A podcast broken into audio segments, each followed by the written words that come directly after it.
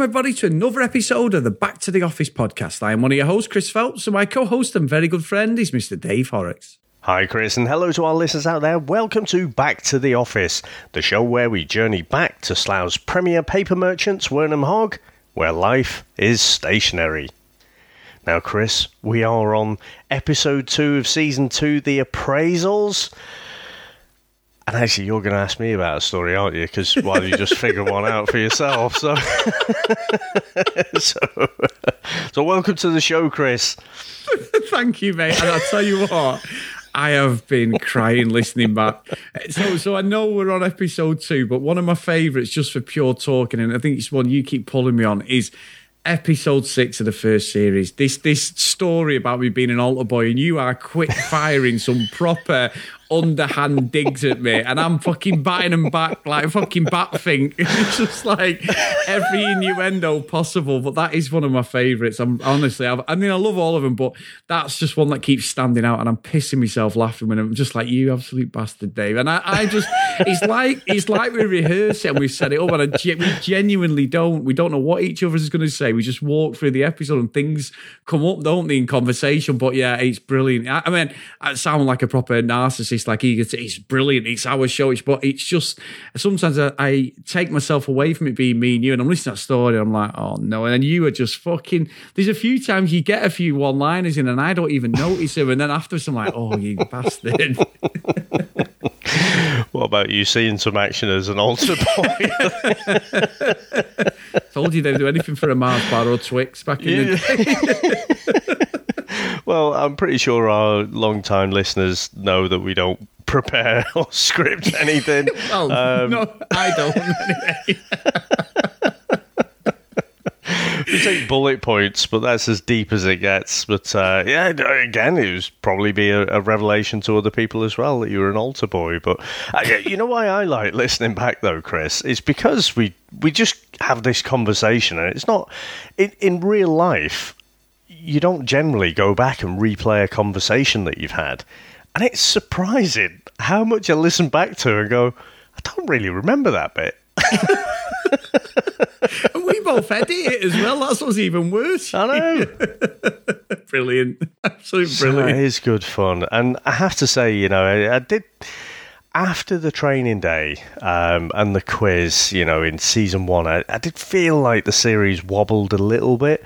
Um, but series two, you know, is just it's straight back into form. You know, episode one was fantastic. Love that in the last episode. And this one again, I just think there's so many iconic moments. But before we get into the details, Chris, the only story that I could think that has some kind of loose relevance to this, and and it's really down to the uh, down to the appraisal interaction. So not necessarily an appraisal, but Uh, back in the day, probably, I don't know, 10 or so years ago, I had a little team with me. I was watching quite a lot of TED Talks at the time, so I thought I was, you know, I was getting quite into them and like, okay, this is how they craft a narrative, this is how they tell their story. And I thought, well, with, with the team, I'll try that. And I'd come across this story about Oral B. And what they did, they went to this innovation company. I can already tell you're going to like this. Someone, I hope someone knows what Oral B is before we go. Oral B, you know the toothbrush. I know, I know. People. this isn't one of those. History, this, one, this is one of those nudie, uh, nudie movies, Chris. Um, right, so so they went to this innovation company. It's actually called IDEO and they were after creating this children's toothbrush. This is a good few years ago now, so the convention at the time was kids' toothbrushes were just smaller versions of the adult toothbrush. And the first part of this innovation process is that they go to observe, you know, and they basically got a bunch of people, bunch of adults, bunch of kids in a lab and observe them brushing their teeth. And so through that observation phase in their uh, innovation cycle, if you like, they observed the fact that the kids held the toothbrushes in completely different ways to the adults. You know, the adults hold, uh, you know, with the tips of their fingers pretty much. Kids hold it in their palm of their hand, you know, and, and kind of move the toothbrush differently. So from that single observation, they were, you know, they were able to figure out, okay, well, if we make, we make the toothbrush gr- more grippy, and uh, you know, f- so the kids can hold it, you know, it's, get a good grip where they need to. So go back to your analogy on, yeah. there. So- on, yeah. Just like the priest analogy, but So- Dave. So they were able to come up with this new children's toothbrush design. Now, I was telling this story because I was trying to get across the message that actually observing people, you know, because uh, in my day job, I'll automate systems. So you're trying to, you know, help people along with their jobs and, and what they do. But the first thing is you need to go and, and see what do they actually do, not just discuss it in a conference room. So that was the message I was trying to get across, you know. So I told this story. I was like, I'm the fucking man. I am a TED talker. And uh, someone just goes, uh, We don't make toothbrushes. fucking Keith in my team, you know, uh, or the Keith equivalent in my team, just completely missed it. And I don't know if it was him or if it was me or possibly a bit of both. But in that moment, I just thought, yeah, that's that's Keith. so, so, so, Chris, what about your story? Well, Dave, it came to me in a flash of brilliance, actually. So If, when it if was, you do say so yourself. if you do say so myself, I've already said how good our show is at the top of it, Dave. So let's just carry that on with the egomaniac that I am. So when I was the buyer, I moved to another company. I actually left the um, telecoms place I've gone on about continuing, and I went to a tool merchant. And this tool merchant used to supply all every every two you could think of like the MOD, everything. So you sort of knew when there was going to be some sort of conflict because all these orders would go through the roof and to like get all these best prices and all that. And we had to have appraisals, right?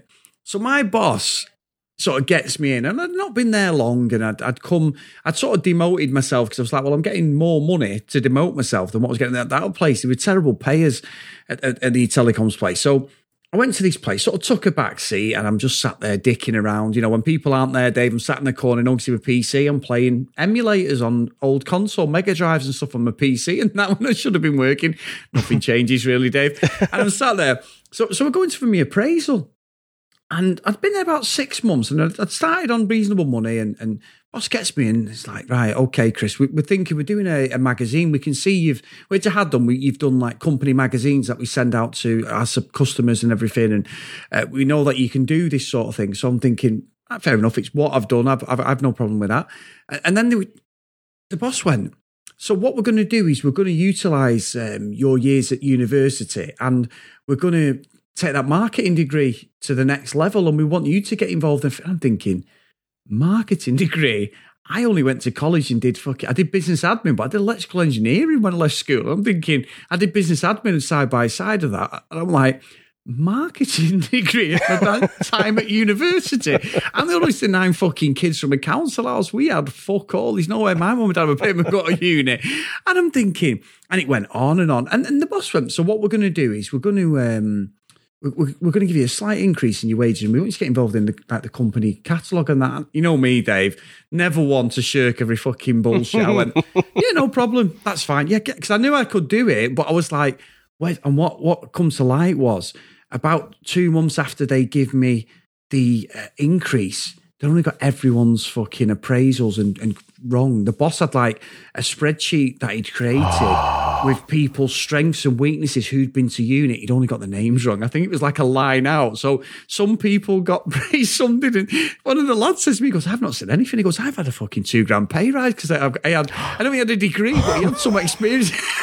and I don't know how this happened and how it even got through. Because obviously the people who must have had these degrees, it wasn't even mentioned to him. Because obviously on your, your CV, nobody, you just blag it, don't you? you? You know, I got told years ago, I think I said it on here, just tell them you can do it because you'll always get trained in it. And if you're incompetent at it, that's your own fault. But most of the time, if you've got something about you, you learn, you can get there eventually, whether by mistakes or whatever. But yeah, honestly, so I was like, I got, I think I got about a grand pay rise. I was like, oh, this is fucking great. I've not even done anything.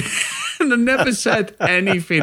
And then when it come to light, it was like they never asked me. They asked one of the other lads, and, he, and they're like, "Well, we can't change your money now." It's like so. Honestly, Dave, it caused fucking. I mean, I didn't last much longer there anyway. I left not because of that, but it was just it was like the highlight of my career, knowing that you never. they always say in business you should never blink, and I sat there like, going, "Yeah, no problem. Yeah, I'll get involved," and I did all right at what I was supposed to do. But yeah, that is where an appraisal goes wrong, and there was about six, seven of us just ended up with the wrong information. Some got pay rises, and some didn't. It's so wrong. What was that John Hughes movie that we did in the uh, in the mall? In in the Target, yeah, in the mall. Oh, um, what's that one where the thingy's on that horse? Jennifer isn't? Connelly. Jennifer Yeah. Connelly. Um, I can't believe it didn't come up at that point because the guy gets the wrong CV, doesn't he? John Candy. John Candy. Yeah, he's un, un, un, um, he's unnamed cameo in that one, isn't he? Oh, yeah, God. but he, he thinks he thinks he's someone else, and, and the kids just rolling with it. It's like, oh yeah, yeah. It's the store these sort of manager, isn't it? It's the Yeah. store manager. Yeah, yeah. It's only come to me now, and I never mentioned it in the show. You're right, Dave. Oh, that's it, it, honestly, it was one of them highlights where I was like, I'm not saying a word. It I am not. was career opportunities. Opportunities. That We was the haven't done it movie, recently as well. I know. Yeah, it was that memorable. Yeah, but yeah, I mean, it, like I say, it didn't really last my career aspirations in the log because I didn't last much longer than a year there, Dave. But it was just a little highlight of Chris just going, yeah, yeah, yeah, whatever.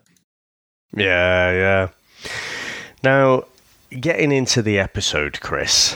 I mean, we start off, and obviously we'd had the uh, the racist joke in episode one, and David is doing his best to to prove that he's not racist, isn't he? Oh, Dave, I tell you what, all I, I was just waiting for him to pull out like a fucking Bob Marley album or something. It's just so wrong. And he goes, Did you see the Denzel Washington uh, film last night? And the guy's like, Yeah, yeah, yeah. Uh, Oliver, he's called it. Oliver, yeah, yeah, Yeah. yeah, yeah. Right. And then he walks on and he goes, uh, You know, my favourite actor is Sidney Poitier. He's just like, all right, yeah, yeah, okay. and it's just, again, Dave, it's that awkward comedy genius of like, he's trying not to be racist, but he is being racist, really. He's trying to sort of say, look, I, my, my favourite actors are black. And it's just, it's just brilliant. And it, it's not like a laugh out loud moment, but it's that cringy David Brent moment in it where it's like, Yeah. Oliver's just sat there going, "Oh, where the fuck do I go? Where do I look? Where do I look?" You know, and Yeah. then he turns away to the computer. Yeah, brilliant again. he's just he's just protesting a bit too much, isn't he? That, that's the problem with it. And like you say, I think the actor playing Oliver does a great role as well. You know, because he's his awkwardness of like. I, I, what do you actually want me to say? do you want Yeah. me to go? Oh wow, you like uh, Denzel Washington? Uh, he's black. Wow, you are progressive. you know, it's like, and, and I think without saying anything, really, he conveys that with his body language, and uh, yeah, it's it's a great scene to open up with. oh, it's just brilliant. And again, Dave, we get another Gareth moment of just pure speaking what everyone's thinking, but it's not the sort of stuff you do. So Lee comes and apologizes to Tim, gives him a bottle. Dawn's obviously coerced him into it. And he's like, "Look, I'm sorry, mate. I'm really sorry. He's like, no, no, it's fine. He goes, are we sorry? Yeah, we're fine. And fucking Gareth, uh, don't worry about that. I watch everything he does. I watch him like a hawk. They're not at it. And Lee's just looking at Tim. And he went, I'm sure you're watching her like a hawk, but I'm watching like a hawk. And I'm just like, Between holy us, we've got it covered. yeah, we've got it covered. He's so wrong. He's just brilliant to watch. Absolutely. That proper toe curling fucking awkwardness Oh, it's was so amazing. bad, isn't it? It's so so bad, and and like he's there with his kind of grip exercise machine thing as well. Ah, you know, for his charity brilliant. wankathon. Again, Wanker. thinking he's building up these muscles for something in the the army, Chris, the the ah. territorial Oh. army. Fucking brilliant, Dave. It's absolutely. And Gareth again, though, he, for me, Mackenzie Crook really comes into his own in this second series as well. He's brilliant Yeah. anyway, but just in this episode as well, there's so much going on. And it's just ridiculous.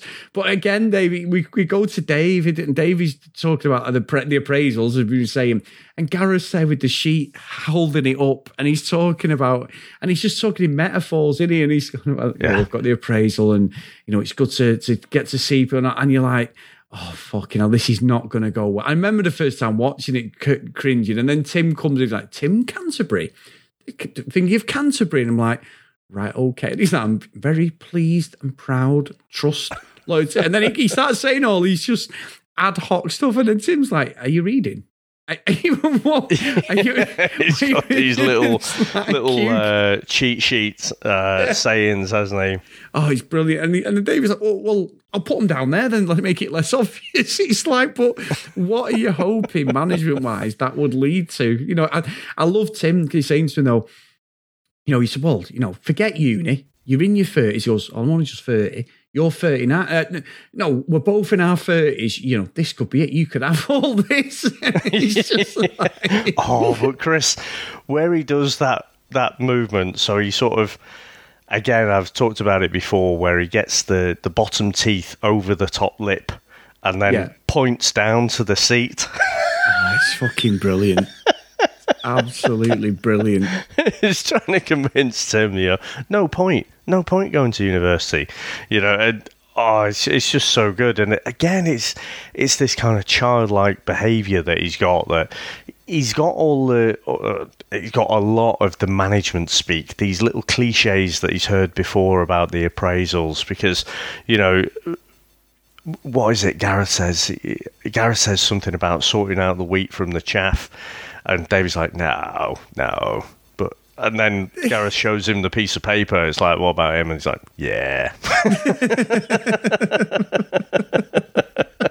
Again, just such brilliant kind of little tiny nods, and and the fact that you know when David's reeling off all these cliches, it's those microsecond glances to the camera you know, because it's not there. It's not for Tim it's for the audience. It's because he thinks he's in this BBC documentary. And yeah. I, I, just think it's so brilliant, and, and again, it's the it's consistent behaviour where if he doesn't like the way the conversation's going, he, he starts to get a bit ratty and sort of throws his toys out the pram. Oh, it's brilliant because that's when Dawn comes in and she's like, you know, I, was a children illustrator who did part time Uh, secretary work. And then, you know, as as things have got on, and, and Lee said, it's better if we get full time jobs because by the time we're getting from work, I'm so tired. I don't, and it's like, wow, this guy is such a control freak. Yeah. And I think Lucy Davis is brilliant. It's when Davis is like, well, it's like you do your bit of, you know, bit of doodling, you know, bit like of a bit hobby, of, bit of a hobby, you know, you know, dreams are good to have, but also, you know, and then when it fades out and it cuts to then Tim and Rachel flirting, and that's like the thing. And when he goes back to Dawn, he's like, who influences you? And she goes, well, um, oh um, yeah, mom. yeah. And then she goes, no, no, no, no. not not not female. So she's like, like uh, my dad. He's like, no, no, no. In the word, well, Tim, and he's getting proper fucking narky then. No. So and then just she, say me. yeah, she says, then she says Jennifer. And he went, no, no, I said no, no females. And it just keeps going on. And then eventually she went, well, you. And then he looks at the camera and goes, oh, this is awkward. Mm, like, like she said it spontaneously. It's so good. That, but Dave, that's the sort of thing that managers do. That's the sort of thing managers do. I, I, know for a, I know full well some of my managers over the years have done this. You know, like send emails out, but it's like go yeah. and hear stuff. And, and I've got senior managers. It's me like, oh, he says what a great relationship you've us all got, and everyone's like looking around the room, going, what? yeah. with, you know, and, and so I mean, I, have never really committed, well, I committed career suicide when I was younger, as you know on this show, but not as I've got older, I've done that, not very often. But I will speak my mind if I think something's wrong, no matter who you are. You're getting told if I think you're taking the piss, but I, you know when to fucking shut your mouth, Dave, and not. And I've had people say that, go, oh, that's fucking bullshit. You know, he's never here. He doesn't speak to us. He's, he's horrible. So when Dave is doing this, I think I think this is a great dynamic in this episode, which is very subtle. Is he has manipulated everyone at Slough to just agree with him. That's why mm. he's hmm. probably got where he is. Whereas the Swindon lot are like, actually, you're a bell end. and we don't like you. And that's what I think as this episode goes on, that's what it's about. It's a proper manipulation and lesson in management that's clever until and when you get the new people, he just he's not they're not interested in what he's selling at all. I think I think that as a as a visual forget it's a comedy and, and it's i just think as a visual experiment. It's so true dave. He, he sold them all a sales pitch and a dream that they just get sick of fucking disagreeing with him because he acts up like a kid. So they just go along with it go yeah yeah. Sure, David, you're the funniest man we've ever met, the best manager we've ever had. Yeah, yeah, and they're used to it as well, aren't they? They're exactly, used to yeah. him playing the fool and trying to be popular and not being very funny. But if you just play along, you know, the work's not too hard. So, you know, if you move somewhere else, it could always get harder. So, yeah, I'll probably just stick around here for a bit longer. So, yeah, you're right. You know, the Swindon lot, when they come in, they've, you know, been used to doing a bit more work, haven't they? And and so it's a bit of a shock to come in and, and work under David. But um, yeah, oh, it is a really good one. I wonder though, you know, does David does he genuinely think once he once he's manipulated this appraisal discussion with Dawn, does he actually go away from that thinking, oh, Dawn said, you know, I'm her idol. Yes. You know, she's I'm someone she looks up to. He kind of write, rewrites that whole conversation in his head that he you know, it is the truth that she said, you know, and she Yeah. was backed into a corner and couldn't say anything else. I, I genuinely think a lot of people do that. I do. I, th- I think the stuff that he does in this, this is the sort of thing if he's in the pub with some of his mates and Finchy, and he's like, "Oh, there's a girl Dawn at work. She was singing me praises. The best manager she's ever had. I'm, I'm a Yeah. comedy genius. You know that sort of thing, Dave. We've all had friends like that and managers. Everything. We all, we all, we all manipulate the truth sometimes. But I think, I think with David, as this goes on, the next scene's the fucking fire alarm, and he's talking to the camera as he's supposed to be evacuating the building, and Gareth's got a right panic on. Right, everyone out, and he's opening the doors. when and again, you know, Oliver and one of the other guys tries to lift a girl who's disabled, and she was in El Dorado. I kept thinking, what was she in the old crappy BBC show in the nineties? she was the young Oh, yeah, kid. the one in Benidorm was that. Um, no, I think it was no. El Dorado was in Costa del Sol. I think it might be Oh, Marbella or somewhere. Yeah, we used to. My dad loved it. Dave Marcus Tandy was the bad guy, so I, I know he, he was actually in real life married to Cassandra off Only Fools and Horses. But a bit of daft trivia there. But yeah, Sam Jesse Summit. He's called Sam. Uh, Sam, my, my dad loved this. We used to have to watch it. Fucking, it was crap. One at BBC, one at seven. For, It was pretty bad. about six months. It was terrible. But we watched it on a loop. We'd had them all recorded. But anyway, she's in it. And obviously, he, he, he thinks as the camera's there, right? Come on, she's deceptive. We'll give it. No, no, no, I'll get it. I'll get it. And he gets Gareth.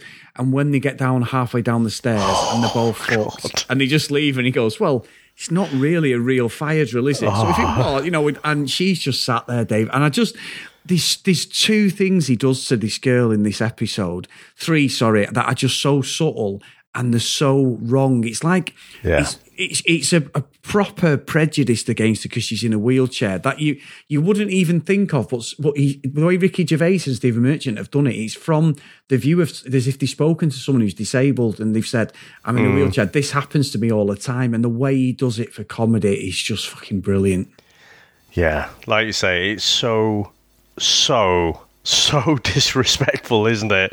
You know, 'cause, uh, the fact is, he's tried to be the hero, you know, and and because it's a bit hard work, he's just like, oh well, you know, it's only a drill, it's not a real thing. But you know, basically, he's left her stranded because he's he's carried her down to a certain point, so she can't get back up if she wanted to, you know. So until someone actually goes and gets her now, it's just such a an awful, awful thing to do. Oh, it's terrible. And then it pans to her when they've been outside for a bit. And they've got one of the guys there, which is typical of people that work in offices and that there.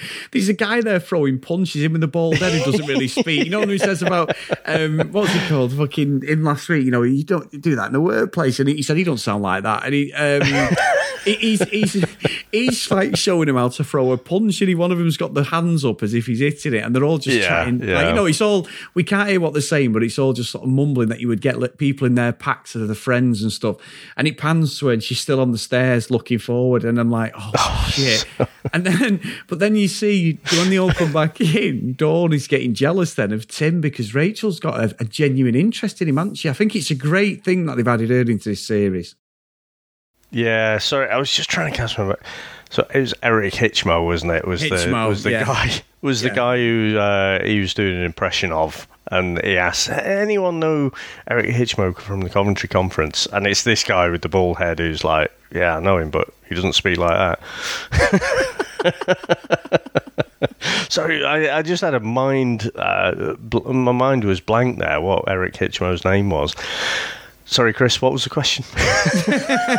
Something about Dawn getting jealous. I think the way they, they, they sort of drawing Dawn's feelings out for Tim is clever in Yeah. this with Rachel, Yeah. just giving him that bit of attention. And it's the way Dawn has that real awkward look, that sort of really like, you know, forget that I'm with somebody, you're not allowed to be with someone. Look, it's really clever what Lucy Davis does. I think her acting is brilliant. Yeah, again, she, she on this rewatch, she uh, remains like a surprise to me just how good and how subtle her performance is. Because a- again, you know, you can kind of see where she's coming from. Again, she's settled for life, hasn't she? She's settled for a job, she's settled for a relationship.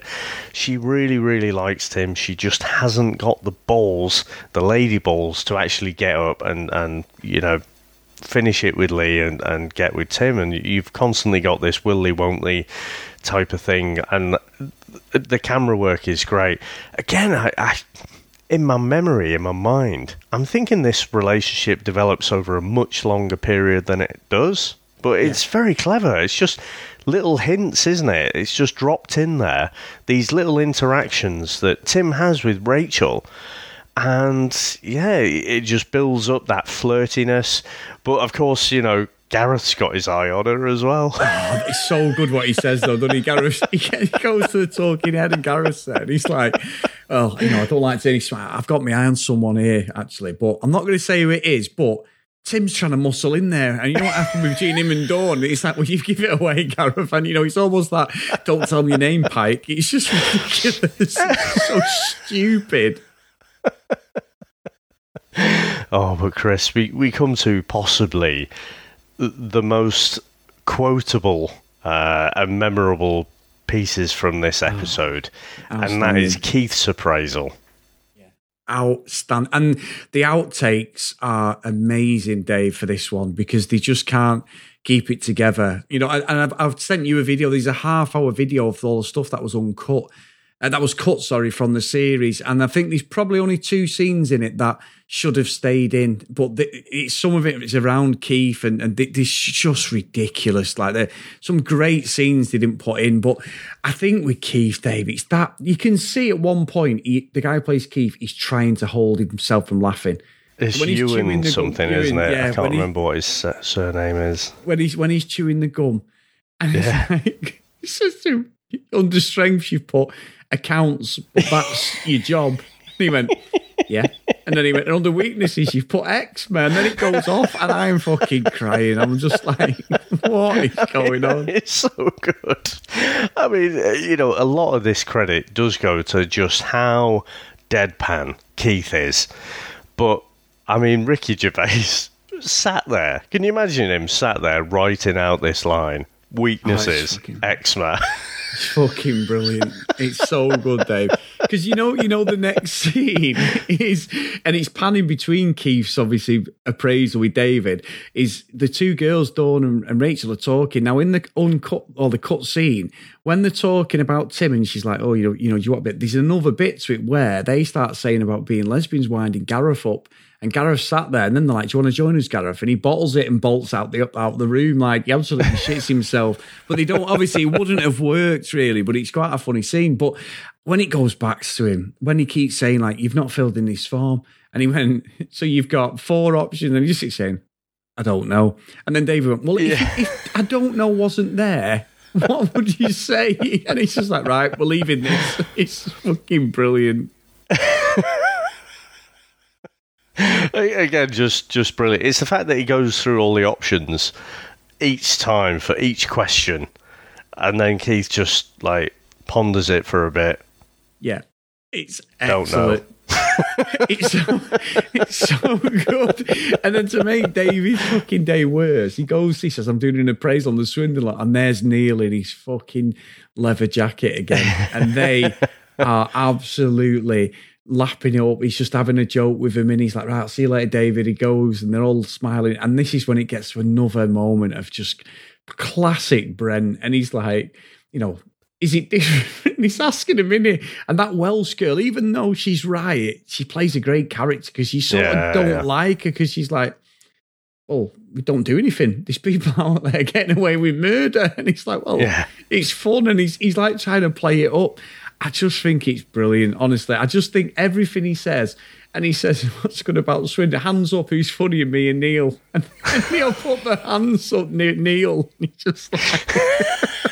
and that is red rag to a bull, isn't it? I, I oh. can't remember which podcast it was. The the other day we were talking about don't ask questions that you don't want the answer to. and that's it. He just gets, you know, really, uh, really annoyed then. But when he goes out for a drink again, you, you, mentioned three moments with the girl in the wheelchair. I'm assuming these are another because oh he just God. wheels her around like she's a piece oh, of furniture. That Dave, I swear to God. So he says something, let's go for a drink. They go in the bar, and the Welsh girl's not there, funny enough and they're in the bar, and, and obviously as he gets the drinks, he gets everyone a drink in. He starts talking about fucking this woman who's got alopecia and all that, and her husband and stuff, doesn't he, Dave? And it's like it's not not really a nice family home and all this. And he, he walks around to her. It's the two bits he does when he just moves her out the way. So he yeah. moves her out the way subconsciously, and and, and I'm I'm guaranteed that he would have spoke to probably her about what are the sort of things people do that really annoys mm. you hmm. about you being. And I'm sure she would have used it. I'm I'm I'm putting words in her, she might not have, but. I think Ricky Gervais's observational comedy here and Stephen Merchant is brilliant because it's not hysterical, but it's sort of like, holy shit, that is so fucking bad. It, it's that buttock clenching cringiness, isn't it? Yeah, I think, and and you're right. Whether it was that actress or someone else disabled, you're right. It's probably either observed it. You know, a lot of this stuff I, I think is from the uh, from observing people uh, in like the BBC offices and stuff. you know, so uh, whether he's observed that actual event or, or something, but yeah, it's not one of those where you laugh out loud. It's just so cringy, and you just can't believe he's actually doing it because, like you say, he does it multiple times, doesn't he? Oh, it, honestly, he does it at the start, and then as the, the, the, thing goes on, he's trying to tell a few stories. Nobody's taking him up. Them two guys are talking. He's like, "Is it an in joke? You know, you're not going to benefit from this because they're obviously taking the piss." They go, Someone over there we know, and they're obviously having a pop at David. But when at the end of it, I've got to give David credit, Dave, because he actually it makes me piss when he just goes and he's looking at Keith eating, and everyone's looking at him. And we've all been there in these awkward like meals with work and that, where something that is just so tedious, everyone sort of latches onto is like, "Please get me out of here, sw- the fucking floor, swallow me up." And they all look at him. He finishes the day. He goes, "Good." He goes, "Yeah, not bad." Yeah, you know, he's, just... he's taking ages, Keith, isn't he? Though it's oh. just so painfully drawn out. Oh, it's excellent. It's and he just looks at all of them and goes, "It's been a washout." It's been a washout. Oh, and he just picks and he pushes her out the way again in the wheelchair yeah. and just fucks off. And this is where, for me, now I will say there was a, at the start with Gareth and Dawn and that, that was the bit where I did laugh out loud. There wasn't a lot in between. There was just loads of cringy moments, but this next whole bit for me was just gold. So he walks in and Neil's playing cricket with the team. Dave, we used to have a pitch and putt thing at our place when I worked in the sales mm. office, and he, it was like it was a Friday Everyone had hit the targets about three o'clock. We'd had a couple of hours till we finished, and we used to like a poker school at five. I got it's probably so wrong now. It uh, not poker school, a blackjack school. Everyone had put a quid in on a Friday. We used to call it the takeaway special. We get two decks of cards, and everyone would just fucking stand there, fucking. We don't. You get like twenty five quid for a takeaway. We did it every Friday, right? I I won a few times, but I wasn't really a blackjack player. It was more luck. But we used to play the golf and we got done, didn't we? Someone had to fucking pitch and put one day and tried to. From one of the guys was a proper golf, and he tried to. He didn't smash anything, oh, but you know, oh, he's a oh, fucking sake. golf ball flying around the office. So when they're doing this, and David walks in, and he's just like, "All right, yeah, busy hour, yeah, yeah." And Neil is just Dave. I can feel it coming. You know yourself. If you all of a sudden overstep your mark with your boss, where you're in the wrong, we've all had that bollocking. We've all had it, and I'm just looking at David like, "Oh no." But the thing is, you know, and, and I remember uh, in the office we, we had a little cricket set up. So you know, it's just a bit of you're having a break. You can't solidly work in an office for eight hours. You do need something to break up that monotony. Yeah. And, uh, you know, Neil seems to have a better balance of, you know, having a bit of fun with people, um, but not like just pandering and trying to be popular regardless and, and telling, you know, outdated jokes from the 80s or something. But I actually think I can't work out if it feels in character or maybe he just doesn't respect Neil at this point. Because I, I, I seem like with Jennifer, he's always trying to worm his way out of things. Whereas with Neil, he just literally says to him, Oh, trying to be popular. Pathetic. You know, and I, at that point, you're just like, Oh, you're in for a fucking roasting, you are so, but I do like Dave, the guy who plays Neil, when he tears strips off him and he's like, I don't have anybody speak to me, senior manager, anybody. But and I just love the way he goes, Dave, you're a good bloke. You know what I mean? And he shakes yeah. his hand. Dave, not many managers that do that. I know it's for the TV show, but he is. Neil's a good guy. Even Tim says he's a good guy. You know, after I mean, I want to talk about afterwards in a minute, but the way Neil roasts him and then goes, and then uh, Tim's like, "Oh, Neil, take care, mate," and all that. Even Gareth's like, "Yeah, it's a bit out of order." But Dave, I'm sorry. This next bit is pure office politics. This is for me oh, is absolutely sensational. This this dialogue with Tim and, and Gareth. It is amazing. See, I I don't like this bit. Again, I, I just feel like um, I like Brent when he's more buffoonish and he's putting his foot into things, but it's so manipulative. He, he's a bit butthurt, isn't he? You know, he's yeah. been he's had a roasting from Neil, but Neil has has done about as best as he could do in that situation. He's he's let David know where those boundaries are. Don't overstep them again. Look, I believe in you. Let's move on from this. It, it's a closed book for me now. Let's let's carry on. And he comes out and he's like, "Oh, I should have heard him in there slagging you off." And I was, yeah, and as soon as he says it, it's like, "Oh, David, what are you doing?" but Dave, I thought he was comedy gold because when he's sitting, Tim's going, seems like a really good bloke, Neil. He went, yeah. oh, he's slagging you right down. I knew, Gareth's going, what's he said? But when he said about oh, I tell you what, fucking if it kicks off, you better get out and all. And Gareth went, "Do you a bit of backup?" You know, and, and he's saying about karate and that day, and I'm just fucking oh the karate, yeah, yeah, crying running through a window or whatever he says. I was fucking crying, honestly. And, oh, I tell but, you what, though. It, it, it, how many people have you met? Or, or don't you don't need to put on a figure, but how many people do you have you met who you find out? Oh yeah, I'm a black belt in karate or something, but I don't ever do it because I know I'd win. You know, I'd, yeah. I'd, I, am a bit scared that I might kill them. you know, like, oh, fuck no. off. you know, you, to get that black belt, you've done your forms, and that's it. You know, you haven't actually fought anyone. So it, when Brent was going on about the karate, putting him through Brilliant. the wall, that that was go. But uh, like I say, I don't. I'm saying I don't like it. I don't. I don't like David doing it, but it is still fucking comedy gold. Ah, oh, it's brilliant. It's absolutely sensational. And I think what makes me laugh is Tim and Gareth don't realise that he literally had a 20 second conversation with Neil where Neil just tore a strip off him. But the amount of stuff that David saying Neil has said in this 20 second conversation, yeah. he must be speaking like a fucking speed talker because he no way. Continuity doesn't quite work, yeah. does it? no, but they don't they don't pick up on it, Dave, which is brilliant. And and he just fucking goes off. He, and you're right, he, his whole persona changes because he gets proper wicked and nasty. But I just love the way he's trying to get them on side with him.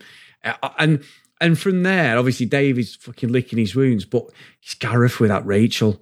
she's oh. there making a brew, and he comes in and he's like, um, boyfriend, do you have any previous kids from another relationship? And then it's like, I know Tim uh, Finger, but if you do get off with him, um, I don't do sloppy. And then he said, well, what happens if I want? Thinking he comes back and goes, and he points at a fucking, uh, you know, a lady guard. Yeah, well, if he's going to go in there, can you make sure he wears a condom whilst pointing to it. I'm just like, holy shit.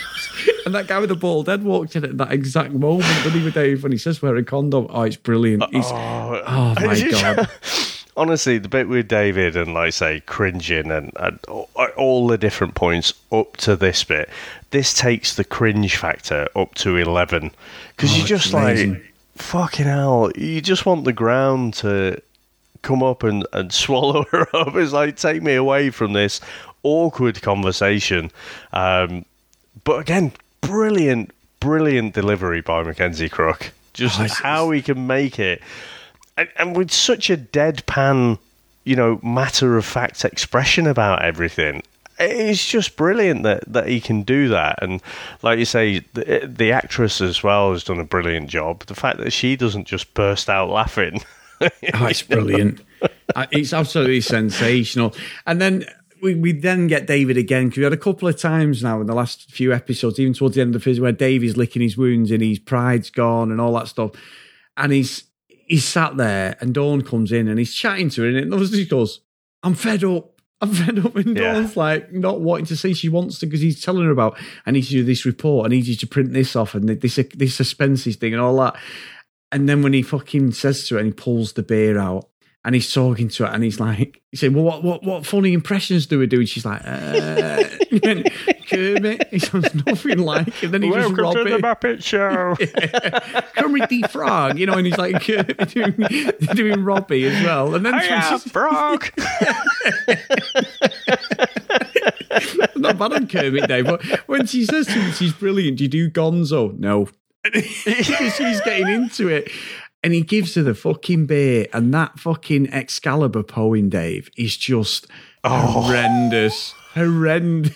to to write that, do you reckon he, he must he, must have spent a long time agonising and making it just so bad? Oh, it's amazing. It's absolutely amazing. So what about putting your putting your finger in the lake and all this, Dave? And it's like the and he, Dave's going, Do you get the double meaning? And she's like, Yeah. and and then because it's so awkward, he just randomly starts playing the fucking beer bottle as the show finishes. I just Yeah. it's just nonsense. And as we talk about it, the unpacking of what they've done again in a half hour episode is so ah. amazing. It's so it's so condensed, isn't it? Just and and when you're watching it, some bits like feel slow. Like when Keith's finishing his his pub lunch, and everyone's just sat there, and David Brent in particular is just watching him finish. It's agonising how long it's taken him. It feels slow in that moment. But there's so many jokes and, and awkward situations all crammed into this half hour episode. I, I just, I, I'm constantly amazed by it and surprised by it with every episode that we go through. Oh, it's so good, Dave. It, honestly, it's brilliant. It's it's it's been such a great experience, and it's just so easy to talk about it. You know, just to go through and me and you just have a chat, and uh, every time we get because what what I like is, and everyone listening is the same. Is you have different parts of the show that make it, you know, different little scenes that are funny to you and not funny to them, and and and that's what I love at the end. That's what I know I'm leading into. But like, what would you say was your favorite moment of this episode, Dave? So I think it has to be the awkward moment with uh, Gareth and Rachel. So uh, and and it's they'd had the initial awkward conversation, so that was almost like the foreplay foreplay of awkwardness. Um, but when she thinks it's all over, and she's like, "Ah, "That was awkward, wasn't it?" and she comes out, and and Gareth's just like, um, "If you do go with Tim." and you expect me to go in there. And you can't see it, Chris, but I am actually doing the Pointing. pointing action right now. then can you make sure he wears a condom? And uh, the guy, like you say, with the bald head is just in the background. And he's like, what the fuck have I just walked into here? Oh, it's fucking think it's, brilliant. it's phenomenal. Um, and just how all these moving parts work so well for this scene. And it's just, yeah, I, I think that's my favourite one from this. Good stuff. Stuff. Well, mine, Dave, I know of like it's got to be the bit after Neil has given a bollocking I know it's probably the most obvious one, but I just love. I've been on the wrong end of that so many times where someone's saying to me, "You won't hear what he's saying about you or she's saying about you," and you go along with it. And and sometimes it is to go with someone's narrative. They've not even said anything, and it, and I just I know you're right about it. it is sort of bipolar David Brent, but I just think the way Ricky Gervais delivers it to Neil and Gareth, and they don't pick up, as I just recently said, about the time scale of this conversation, like the 20 second bollocking to it, it literally talking to him as if he's had like a two minute slanging match. No, because he, he, says to me straight away, Did you hear what happened in there? Did you hear us in there? Yeah. Like, no, no, I didn't hear a thing. And that's when the whole elaborate story to save face comes about. So for me, that has happened so many times with people I've worked with. So yeah, I just think that's absolutely brilliant.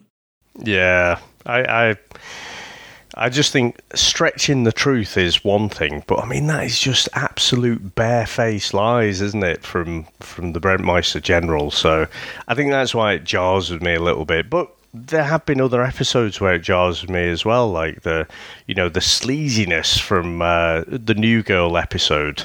You yeah. know when he's doing the interview and everything, it, it just feels slightly off with his character. But ultimately, you know, it's the same people doing all the writing. It? It's it's Merchant and, and Gervais, at least on the uh, on the episode credits. But um, no, it's absolutely awesome, mate. Another great, great Office episode. Oh, brilliant, mate. Thank you. And if anyone wants to contact us, guys, and we honestly we can't thank you enough for all the social media comments, people uh, constantly, you know, retweeting and mentioning about the show. It, it's great, honestly, because this is purely a time capsule for me and Dave. It's just, you know, it's something that we love so passionately. And once we started podcasting, it's always been in the back burner to do something to do the office. We even on Comics in Motion, which was our first ever podcast, and it's still going strong where we do the TV movie stuff. We were even going to try and find some sort of comic even one one tab of someone of David Brent. We were even going to draw something, weren't we, just so we could actually review like part of either the series or the Life on the Road movie, just just to justify our love of David Brent. So instead, we went, you know what, let's make a podcast. So so it's so good. So honestly, get over to our Twitter, guys, at Back to the Off. Or if you want to email us, the Back to the Office podcast at gmail.com. And if you do get a chance, please review us on iTunes or Google Play or Spotify, wherever you listen to us. It'll just help us uh, get up them charts and we'll read out uh, the ones we get as well. We do appreciate them. Thanks, guys. Awesome, mate. Well, thank you very much, sir. And I'll see you next time. Take care, everyone. Bye.